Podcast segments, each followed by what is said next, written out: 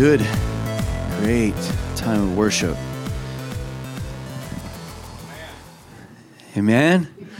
So I always say just thank you to the worship team for leading us, for spending your time and your dedication. Thank you. Thank you very much for serving us. I know most of them aren't all right in this room, but a lot goes into that. And so I appreciate it. I appreciate that you, you don't just show up and play songs, you work on it, you craft your skill. And so thank you. I love it. Um, and it just, the Lord shows up, right? Yes. That that's why we do all of this, is that He would show up. Um, and I, I, feel Him right now. And I, I, I want to, before I get into the Word, um, I want to say, would you close your eyes? Like, I, I just want to say this. I wanted to seed the sermon right now. So if you're here in the room, you don't have to raise your hand or anything. I just wanted you to close your eyes. If you're here in the room and you feel like that you're a blind person, like, man, I don't see, I don't know, or not that you're lost, but you just feel like you're blind, there's hope for you today, and, and the Lord's going to give you a word right at the very end of the sermon. But I just wanted to say it before we get into the sermon to prepare your heart. If you're one of those, maybe you're on Facebook Live or YouTube or whatever, and you feel like, yeah, I, I, like I like what I feel or I like what I sense, but I, am I'm, I'm blind. I don't know what this means. I don't understand this. Um, so I like I don't know if this is for me or like is there a seat at the table for me? Yeah, there is. And the Lord's going to give a word for you right at the very end of the message. And so I just wanted to say that first of all. All right, thank you very much for that. I, we do have two quick announcements that we have a work day this coming Saturday at 11 o'clock from 11 to 3. So we're going to be doing a lot of preparation again for our kids and our youth, getting things ready for VBS, which is the second announcement, which is July 26th. So that whole week, Monday through Friday, July 26th, we'll have VBS here on site. So please pre register, see uh, Matt or Amber, and they'll get it all set up. If you want to help, we would love the help. And so that's coming up. And so thank you very much. Now, if you want to open your Bibles, we're going to be in a couple of different places. Um, let's see here. Let's open to 1 Corinthians 4, uh, verses 3 through 5. 1 Corinthians 4. And I hit on this a little bit in the last message or the last couple of messages but it's going to be a starting point to carry us on. Um, I've been talking about um, a very raw topic on the Pharisee spirit and how um, a few months ago the Lord just kind of said to me, like, you're a Pharisee. And I was like, what? How dare you? You know, I'm not a Pharisee. Like, I'm a worshiper. I love you with all my heart. I'm crazy about you, right? And he's like, yeah, you, you don't even see it, that you're a Pharisee. And um, and and when the Lord deals with me and stuff like this, a lot of times He'll even ask a question and He'll say, "Do you want me to do something about that?" Yeah, come on. He always asks me, you know, like And he'll bring something up with me, and He'll be like, "Do you want to do something about it?" He always. This hasn't always been my experience with Him. But as I've learned to, to know him as a merciful, gracious, tender father, I don't see him as a big truck that's just going to run over me. I see him as a loving father who comes to me and, and wants me to know that he's for me, not against me. And that anything in my life that, that moves me away from his perfect will for me is actually painful for me and painful for him. And so when, when the Lord brings these things up, he often asks me, Do you want to do something about this? Do you want me to do something about it? And of course, if the Lord comes to you and says, You're a Pharisee, like think of the things that Jesus said about the Pharisees. Hey, you're a brood of vipers. Like, I don't want to be a, a group of vipers. You know, I don't want to be whitewashed stones, but in, inwardly, I'm full of dead men's bones. Yeah. I don't want to look really good out here and religious so that I put on a good show for everyone, but inside there's death and decay. Like, yeah, Lord, if I'm anything like that, throw me up on the operating table and let's go. I, I don't care how long this this can be the journey of the rest of my life for all I care. As a matter of fact, I've had 45 almost 46 years of being trained in the ways of a Pharisee. So if it takes another 45 or 46 years to train it out of me, go for it. I just want to please the Lord. I just want to please Him. And so we're on, this is part four of Pharisee ectomy. We are being investigated How many have felt like the Lord's spoken to you the last three or four weeks over this message? Thank you. Good. I'm glad to know that it's not just for me. Um, but today I want I want to say I want to talk about this side of it. Like I don't know, there's so never-ending topics with this, but for part 4 I want to say the Pharisee spirit is a critic. It's the critic. Uh, the Pharisee spirit sits back and criticizes and judges. And it's not always like the mean criticism. Sometimes it's the, well, look at them, I'm, I'm better than that. Sometimes it's the promoting and the puffing up of ourself rather than tearing everyone else down. But sometimes it's both. It's, oh, look at them. I can't believe they worship like that. I can't believe they act like that. I can't believe that they think that that's okay. Don't they know better? Don't they know? And it always comes back to don't they know better? And Matthew 5, verse 3, when Jesus is, this is his first, like his sermon, the Sermon on the Mount, right in the middle of this, he says, Blessed are the poor in spirit, for theirs is the kingdom of heaven. It's Matthew 5, 3. Would you say that with me? Blessed are the poor in spirit, for theirs is the kingdom of heaven. See, Jesus started his preaching uh, lifestyle his preaching tenure for three years, and he started it by saying, Repent, for the kingdom of heaven is at hand. In other words, change the way that you think, change the way that you view things, get God's mindset on stuff, because the kingdom of heaven can be taken hold of. He even said later on in his teachings, he says, The kingdom of heaven from the beginning of time has been suffering violence, and the violent take it by force. So it's really dangerous when you're a Pharisee and you know the law of Moses, you know the law of God, and Jesus says something like, You can grab hold of the kingdom. Because what the Pharisee mind does is it thinks, I know how to grab hold of the kingdom. I've learned. Now, track with me, okay? What it, it's a really sneaky, subtle thing. It says, I know how to grab it. I know how to take hold of it. But Jesus is saying the kingdom of heaven is within reach. You can take hold of it. And then he immediately comes back and says, Blessed are those who are poor in spirit, for theirs is the kingdom of heaven. So he's saying right there, it's not how you know me as far as the word of God, the, the Torah, the law, the things that you've been taught. There is a posture of your heart that says that even though I feel like I've earned some sort of um, relationship with God or I've walked with God and I've earned some sort of credit with Him, I actually haven't. It's a posture of saying, even though I know Jesus and love Jesus, I still need Him even though I know He's gifted me and He's given me talents and abilities, and I've been able to put some of those talents and abilities into place, and I've seen things happen, I still didn't ever do any of those things on my own. It was Him doing it. And I'm poor in spirit. What that literally means is I acknowledge I am completely dependent upon Him. The kingdom of heaven can be taken hold of. It's within reach for everyone, but you can't reach out and grab the kingdom you can't reach out and take it by force. You can only take the kingdom through humility and being poor in spirit. And what the Pharisee mindset does is it comes in and it begins to judge and to make assumptions and reasonings based on things that they've learned and experienced. And it thinks that that's the way that you access the heart of God. And it's a really subtle thing because you think, well, well I don't think of God in those terms. But we think little things like, man, I just had a bad thing happen today. If I would have just prayed more this morning, then that thing wouldn't have happened. Yeah. Or if I would have, you know, let's just use a, a, a, money thing. Like, well, if I would have given to the poor there, then this, then this, the flat tire wouldn't have happened this morning. I knew I should have given that five dollars to the poor person on the side of the road, because now I got a flat tire and God's punishing me. Like, you you you we begin to reason things that aren't in the mind of God.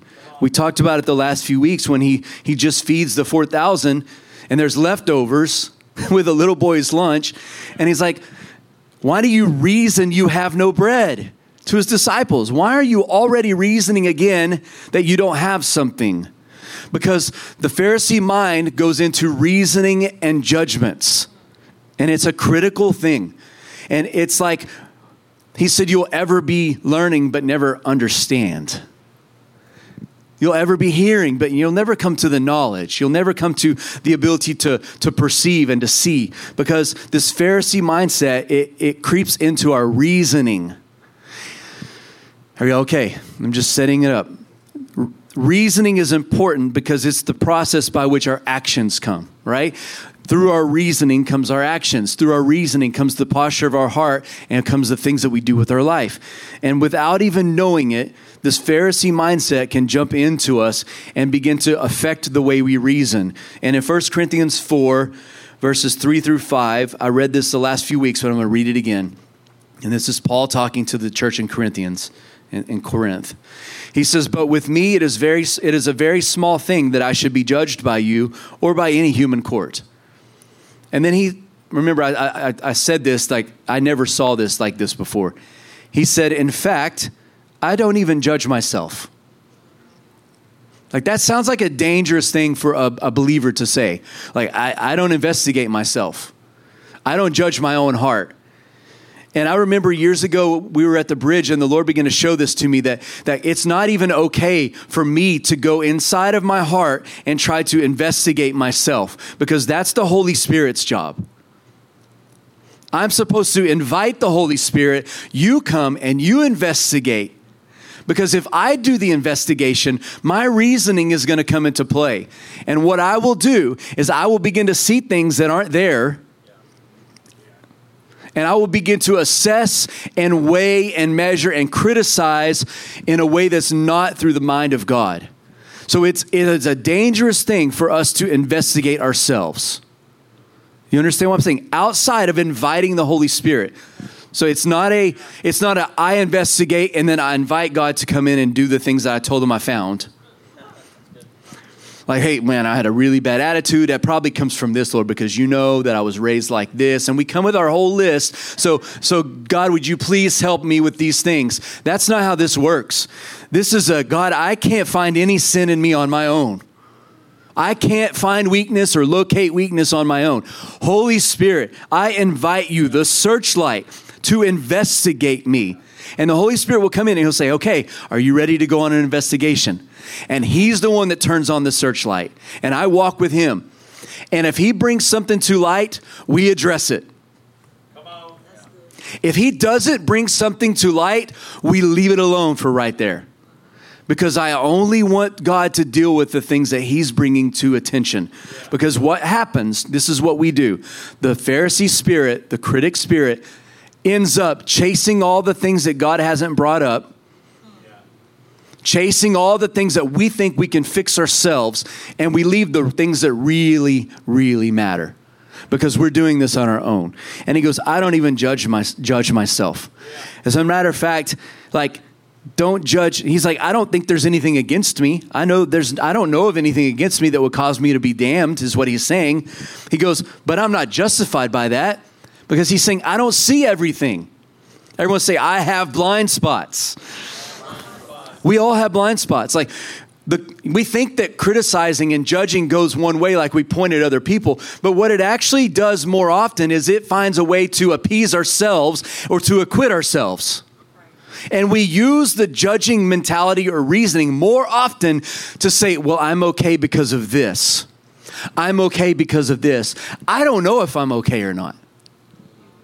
Paul is saying, look, I don't know of anything against me. But this doesn't justify me because there's a judge. He goes on. He goes, There is one who judges, is the Lord. Therefore, judge nothing before its time until the Lord comes, and he will bring everything to light, the hidden things and the darkness, and reveal the counsels of the hearts. And then we'll each receive our praise from God in that day. So, what he's saying is do not come under the influence of a critical or a judging spirit. Do not investigate yourself because that is the leaven of the Pharisee. Like, well, like, aren't we supposed to work out, our, work out our salvation with fear and trembling? Absolutely. But that is not a license for me to bring myself under a microscope and try to find what's wrong with me.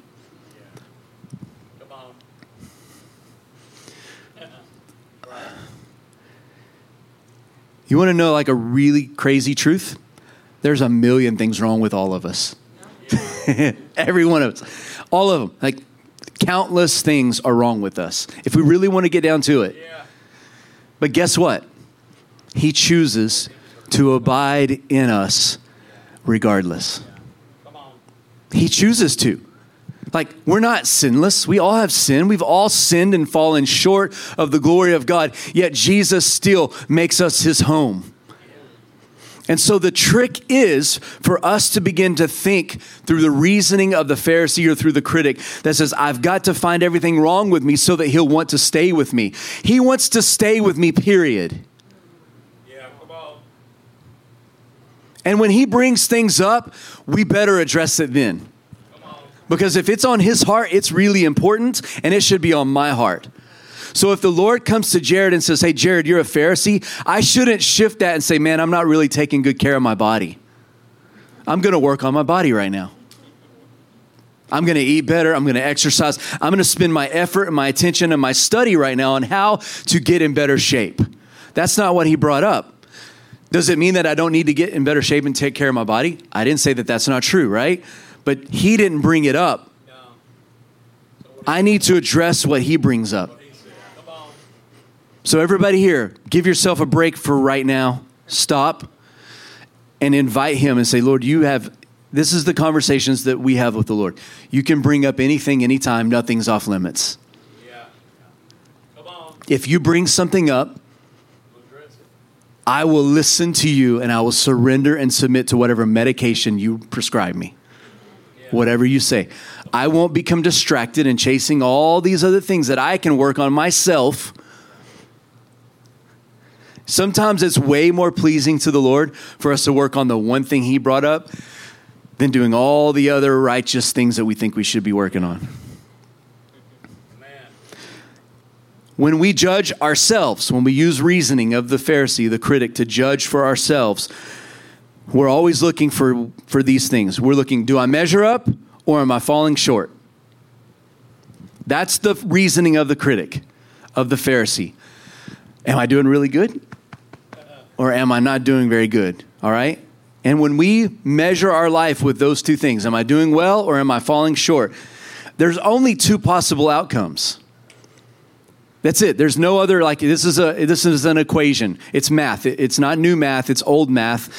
And 2 plus 2 is 4. And if I think, am I doing really well or am I falling short? I will always come to one of these two, two conclusions pride or shame. Yeah. Period. There's no other outcome. If I'm looking for ways that I'm doing well, I will puff myself up in pride. Ooh, good job. It may not even start out real arrogantly. It may just start out as, okay, I just need to boost my self esteem and feel better about myself, but it will end up in pride. And if I'm looking for, man, how am I falling short? How am I not measuring up? I will cloak myself in shame every single time. Pride is, is dangerous because it's sneaky. It's so sneaky. It's because we judge ourselves. That's the most proud thing we can do is I'm okay. I see everything. I got it all under control. Let me How many of us really know ourselves? Come on. I mean, really know ourselves. Like, well, of course I know myself. Do we really? Do we really know ourselves? Yeah. So how how could we possibly know that we're doing great? Because I see everything. That's how pride comes in. We become arrogant. We think, "Oh, I see everything." When we see a weakness, here's the dangerous thing of pride. When I see a weakness, I become proud because I'm dealing with it. Let's just say a weakness arises. We, we become aware of a weakness in our life. And we start taking measures to take care of it. Then, when we're with other people, if we're, we're with our spouse or accountability people, we're talking, what's the Lord doing in your life? Well, I found this weakness in me and I'm taking care of it. Whew. And they're like, whoa, good job. Way to take care of that thing. Not so fast. Yeah. How would I even know how to deal with this thing? How do I know what to prescribe to fix it? but we think we know, right? And the Pharisee spirit comes in and says, I'm handling this. I've got it figured out. I know what medicine to take. I read somewhere. I learned something. I saw something. I saw someone else treat this this way, so I'm going to treat it this way. It doesn't work like this. And when we invite this, and I don't want to talk too much on pride today,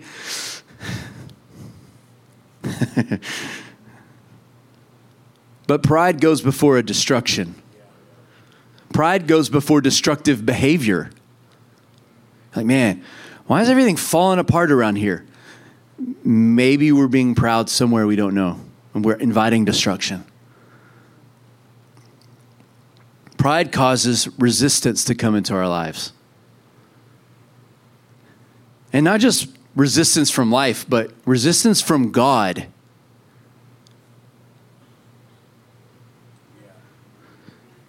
God resists the proud. What? Yeah, it's his word. He says it. God resists the proud.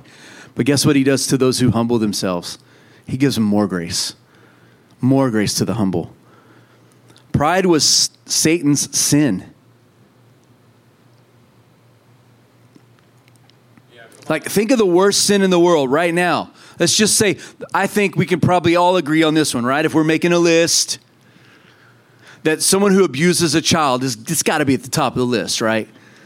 Like they should be taken out and you know firing squads might be invited like we could probably all come into agreement like that's a really easy one you know to point at like you're hurting kids you you don't deserve to be around here right that's not even the root of sin the worst of sins it's pride pride is the worst of sins because pride is how this all started.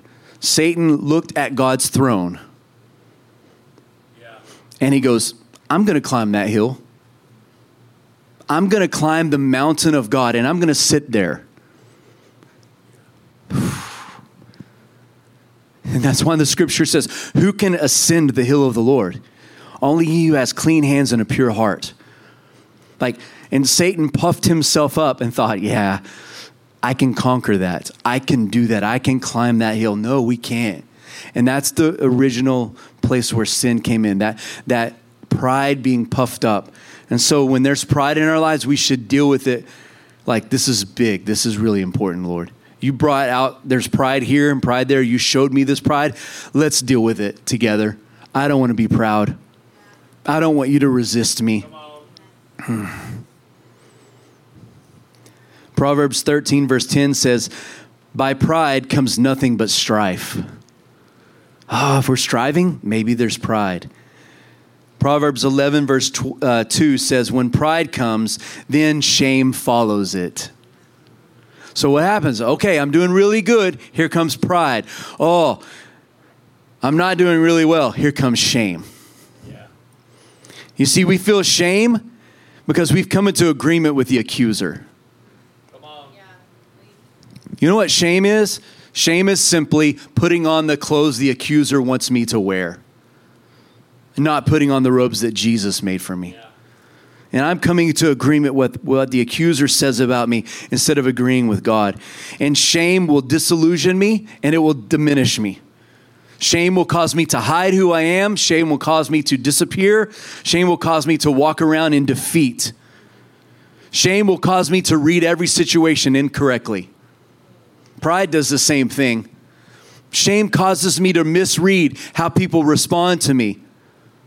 Shame causes me to misread the seasons that I'm in. Shame is shame is not our friend. And he came to release us from shame. Amen. But we invite shame when we take on the, the Pharisee, the critical spirit, the judging spirit. But let's close with these thoughts real quick.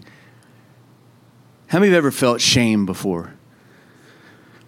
Okay, I would argue, for me, a little bit of shame is pretty good for you.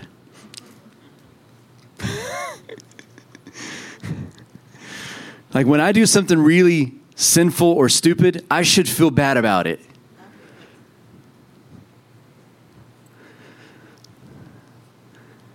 I will also say this. Don't quote me, but I'm just I'm working some stuff out here. I don't think shame is as damaging as what we do to cover up our shame.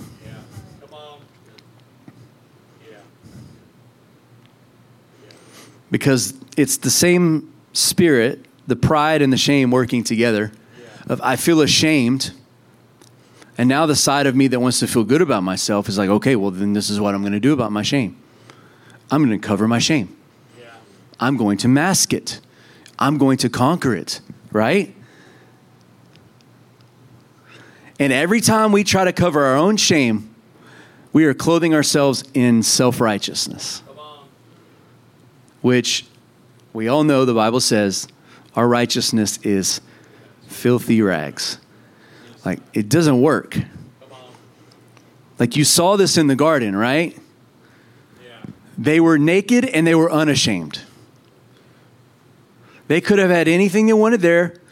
They bought into the lies of the enemy, came into agreement, and they, they st- stumbled and they fell. They partook of the fruit, and immediately their eyes were opened and they knew what? They knew good from evil, and they knew they were naked. And so what did they do? They hid. they hid, and then they covered themselves. Yeah. And God comes walking in the garden and he's like, Hey, Adam, hey, she wasn't Eve yet, but Adam and girl from Adam, where are you? And they answered, We heard you walking and we were afraid.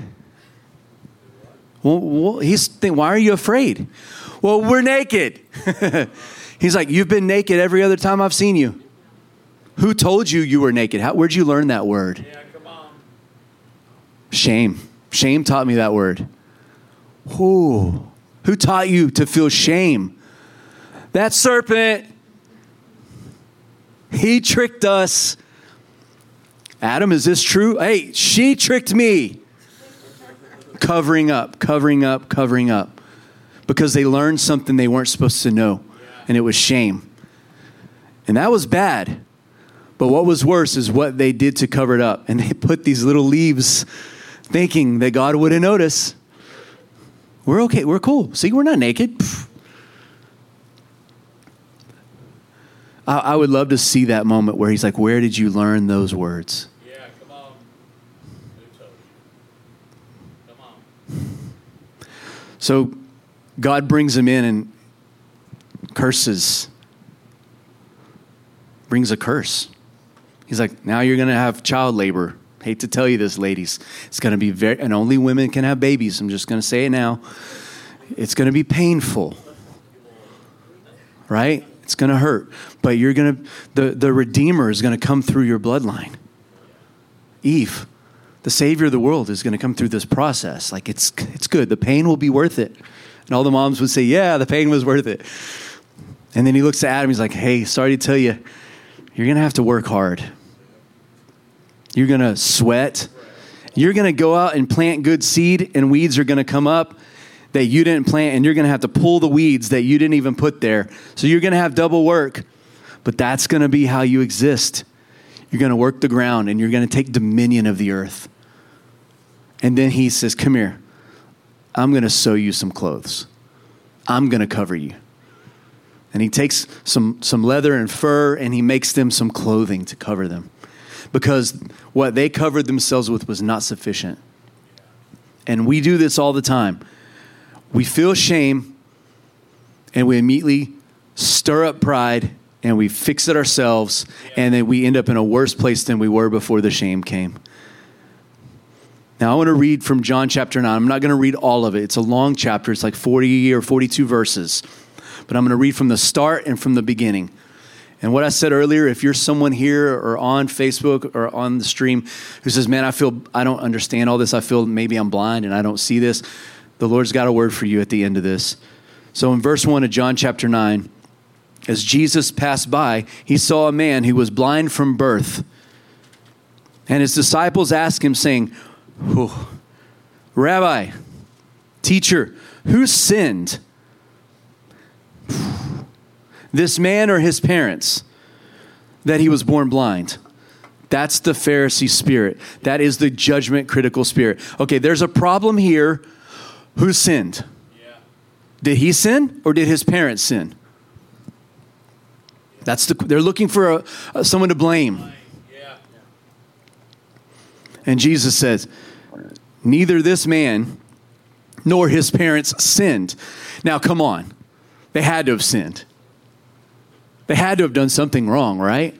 But Jesus says, Neither this man nor his parents sinned, but this is that the works of God should be revealed in him. I must work the works of him who sent me while it is day, because the night is coming when no one will be able to work.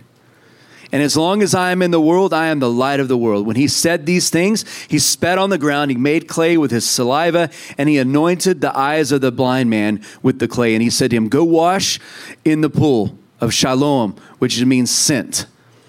So he went and washed, and he came back seeing. And Jesus heard that they had cast him out. And when he found that out, he said to them, Do you believe in the Son of God? And he says, Yes, Lord, who is the Son of God, that I may believe? And Jesus says, You have both seen him, and I am talking to you right now. And he says, Lord, I believe. And he worshiped.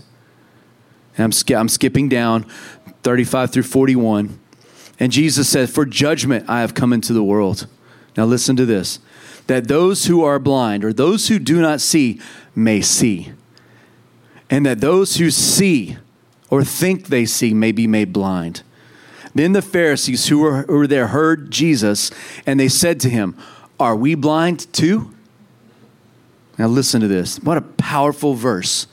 Wait, look at this. Read it in your own Bible, your own app. Are we blind too?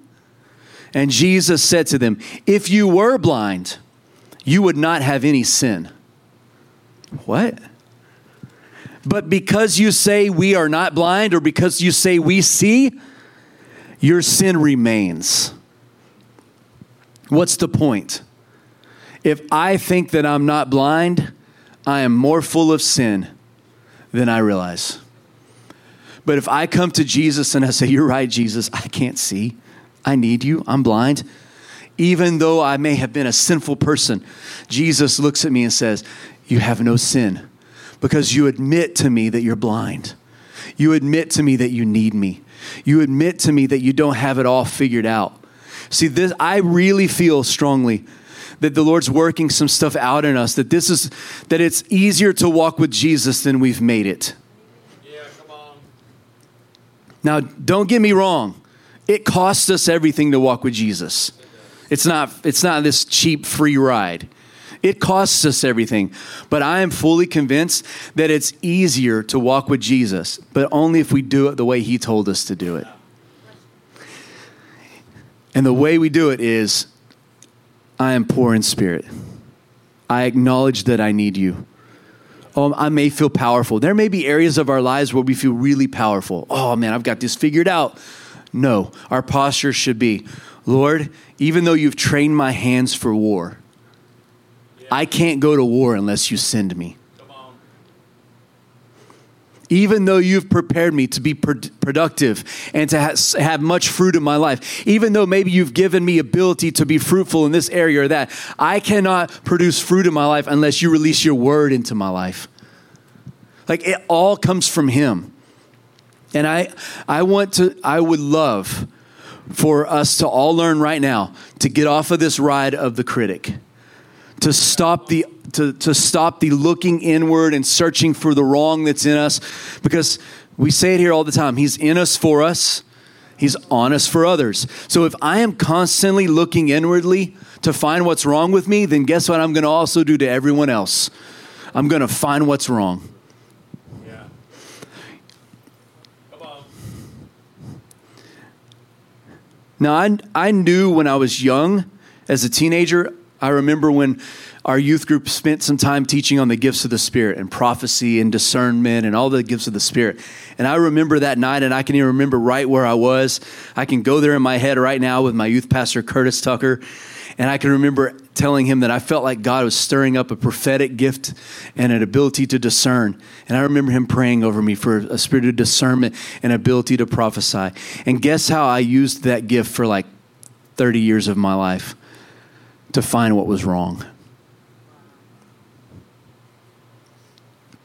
to find out what was wrong. I discerned what was wrong. Hmm.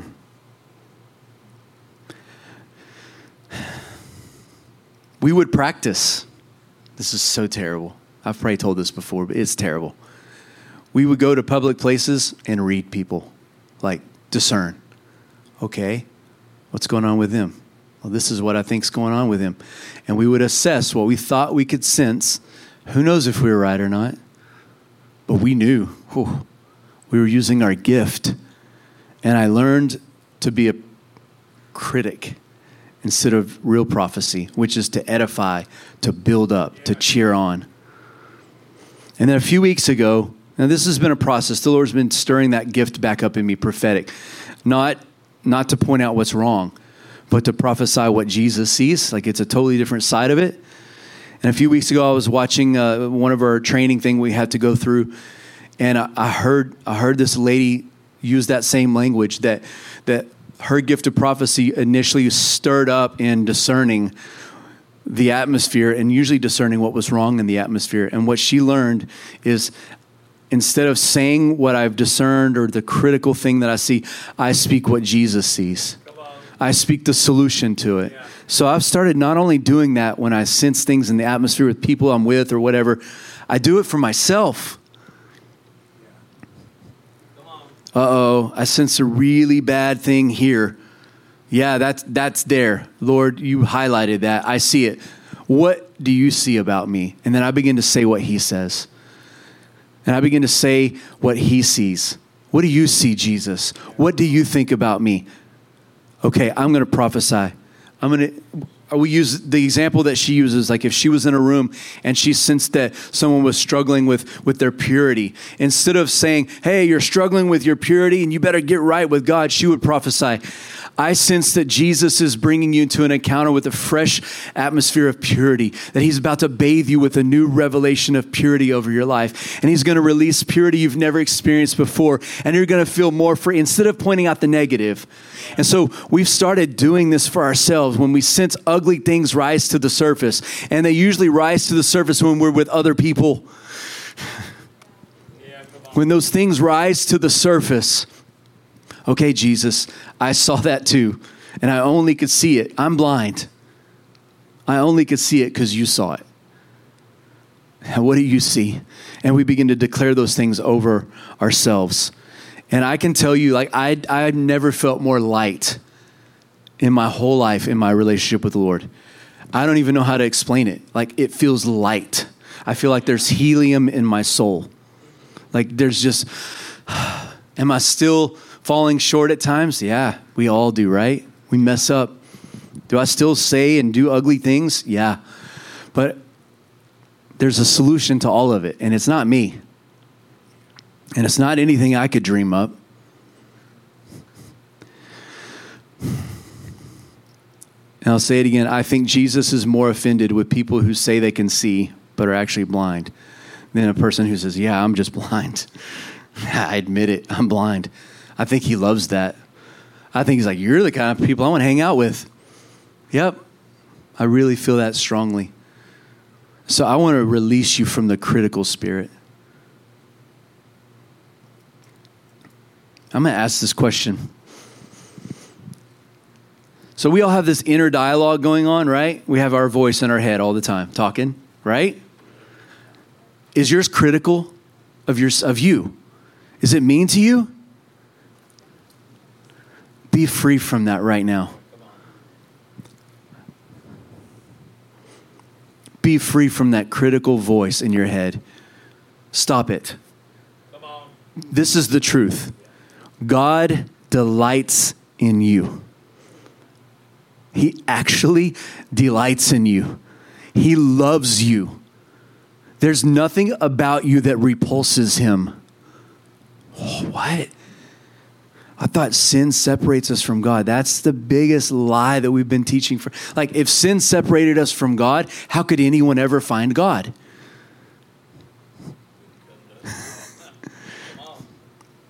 Do you think sin's bigger than Jesus? Do you think weakness is bigger than. No. You are God's delight. He's absolutely in love with you.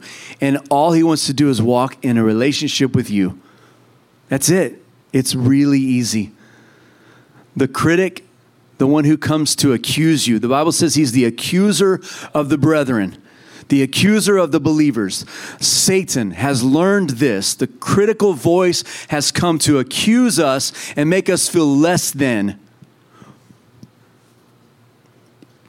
So we break the voice of the critic right now in Jesus' name. We silence the voice of the foe. We silence the voice of the enemy, the accuser.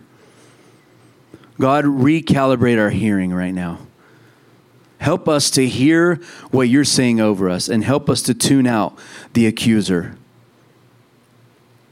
You're the only one who can judge. Last thing I'm going to say. When Jesus came to the woman who was caught in the act of adultery, and they all said, We're going to stone her because the law says to stone her. The critic, the law says to stone her. What do you say, Jesus? And what did Jesus say? Hey, if you've got no sin, you can go first. Go first. Go for it. And what did they do? They dropped their stones. And I love that it says starting from the oldest to the youngest. I love that. It's a neat little thing in there that shows how the older lead by example, and the oldest to the youngest. They dropped their stones. And then Jesus sat there. Was there still someone there who had a right to throw a stone? Was Jesus sinless? Absolutely. And he didn't. And what did he say to her? Hey, woman, where are your accusers? Like, the only person who has the right to accuse you is still here. Yeah. I have the right to do it. He didn't say this in the word. Maybe he did. I don't know. But this is the thought. He had a right to accuse her, and he didn't. He's like, Where are your accusers? She says, Well, there's no one left, sir. And he goes, Well, I don't accuse you or condemn you either. Well, she was full of sin. Shame. Woman, I don't accuse you either. Go and sin no more.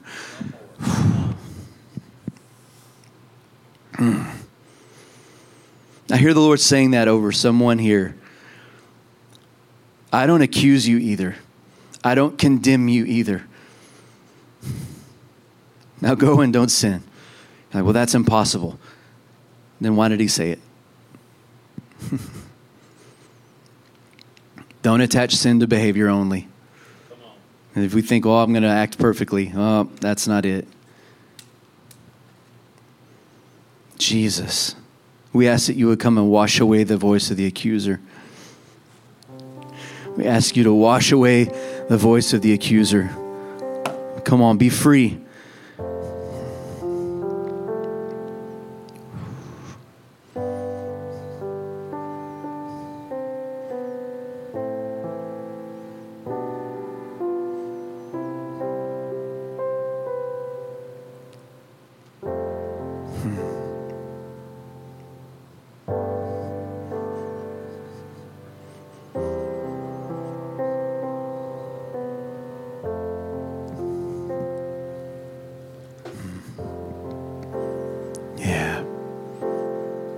Jesus. Won't you stand with me?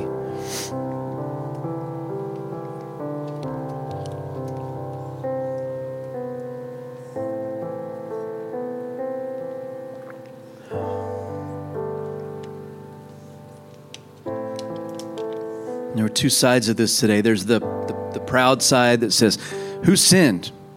This guy or his parents? What's wrong here?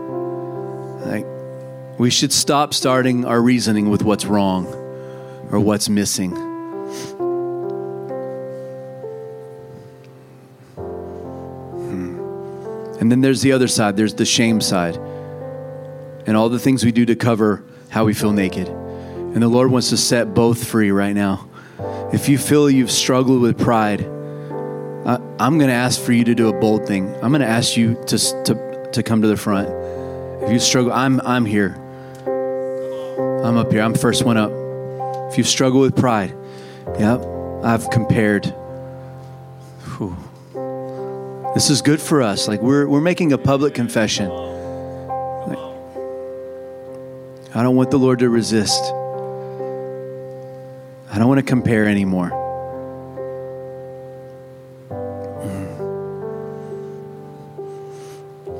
Can I tell you real quick what the Lord told me about this comparison thing? That when we're proud and we compare, we will only surround ourselves with people that make us feel better about ourselves. We will surround our lives with people that are in a lesser station than we are in the moment so that we can feel better. And it's not okay anymore. God, we ask that you will forgive us for our pride. We're sorry for thinking that we can see when we're blind. We're sorry for thinking we know when we don't know. Wash the pride out of our hearts now. Wash us with your word. We humble ourselves. We humble ourselves before you. God, we will stir up humility. We will not compare. We will not judge.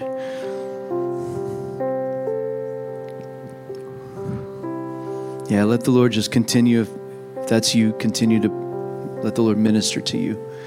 If you're here and you struggle with shame, you felt ashamed. If you felt ashamed for an old sin, Jesus forgave you for it when you asked Him to. So stop. Stop feeling bad for something that happened a long time ago. I've shared this many times, but I remember when the Lord gave me revelation and he, I felt ashamed of who I was a, a period of my life. I had every reason to feel ashamed. I was a mess, an absolute mess. And so when I look back over that part of Jared, I hated that part. And I felt like I would have to make excuses for him or answer for him. And the Lord says, You don't have to answer for him anymore. That's old Jared, and he's dead. He's crucified. You're new, Jared. You don't have to answer for him anymore. And I stopped feeling shame. Even when I was in settings where old conversations would come up and the memories, I didn't feel shame anymore for it. I was like, I'm not even that guy. I'm not that guy anymore. So I, I released that revelation over you. If you felt shame, no more. He has clothed you in righteousness. He has clothed you in light, not in darkness. So shame go right now in Jesus' name. You have nothing to be ashamed of. You are in Christ. If you've walked in with Jesus, you've asked him to be your Lord, he's he's your Lord. He's covering you. You no longer live. Christ lives in you. So we silence that voice right now that comes to bring accusation. It comes to make us feel less than. And we will no longer give an account for the old us that was crucified.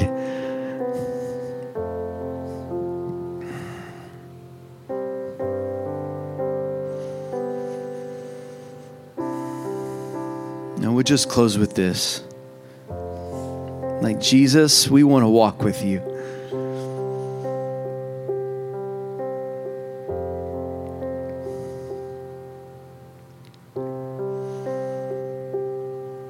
All right, I'm going to ask you to pray a brave, prayer with me. All right? We're going to give him permission to be the searchlight, and we're going to tell him nothing's off limits. Okay? So if you're cool with that, don't pray it if you don't mean it, because our prayer is powerful. It means something. If you're brave and you want to, pray it with me. All right? Father God, I come to you, and I need you. I'm blind. I'm deaf. And I can't see and I can't hear. I need you to awaken me. I give you permission to search me. I pray David's prayer Search me, O God.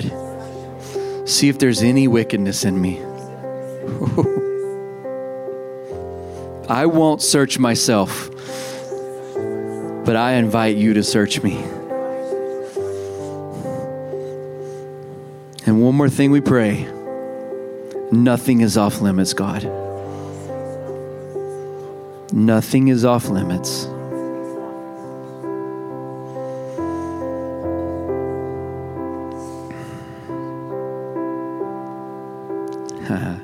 I prophesy you're about to experience the greatest freedom you've ever felt. You're about to experience the greatest peace you've ever known. Your sleep is going to be restored to you. If those who have been struggling with sleep, it's going to be restored to you. Your conscience is being lifted right now. Your weight is being taken onto Jesus' shoulders. I prophesy to those who have felt shame, you're about to feel righteous. Come on. you're going to gain confidence in Christ. like Paul says, we don't boast in anything but the Lord. I prophesy to those who have hidden themselves and be like, well, if people really knew me, they wouldn't like me. That's not true. We call you out of hiding. We're all blind. Every one of us. We're all blind. And we need Jesus to guide us. So stop hiding. Don't hide parts of yourself anymore. it's not safer with you in darkness. It's only safe when it comes to the light. The word says everything that is exposed by the light actually becomes light. so when it comes to the this exposure of light, he redeems it. So don't hide.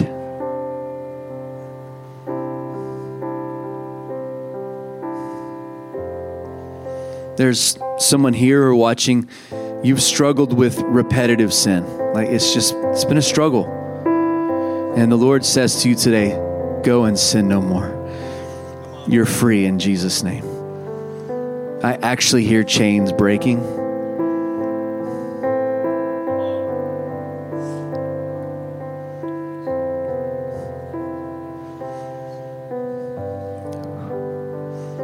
He gives more grace to the humble.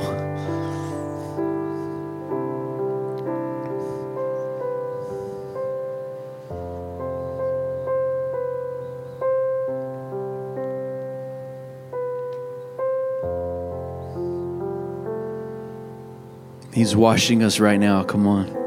I just feel it. Something I've been praying like, Lord, wash me today in your word. Just wash me today in your word. He washes us, He makes us clean. Every day. Take a shower every day. Lord, wash me in your word every day.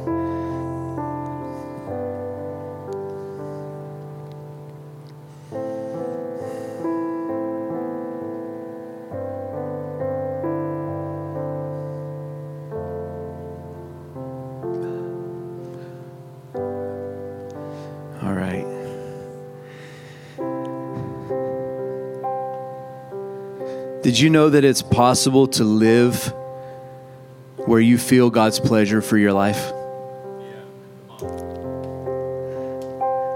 Sorry, I, I can't get away from this thought.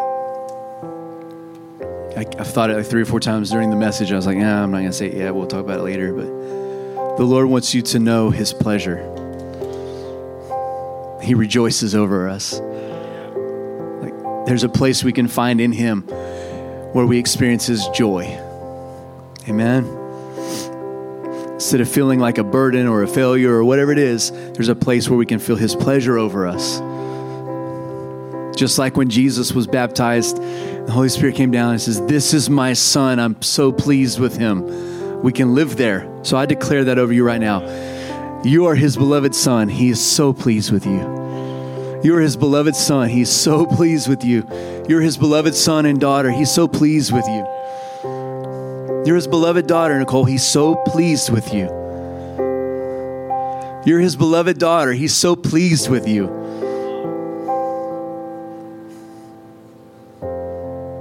Hmm. Amen.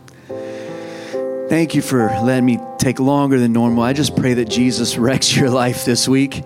I pray that you pray that you feel his pleasure over your life, that you feel the weight lifted and the burden of pride and shame goes away.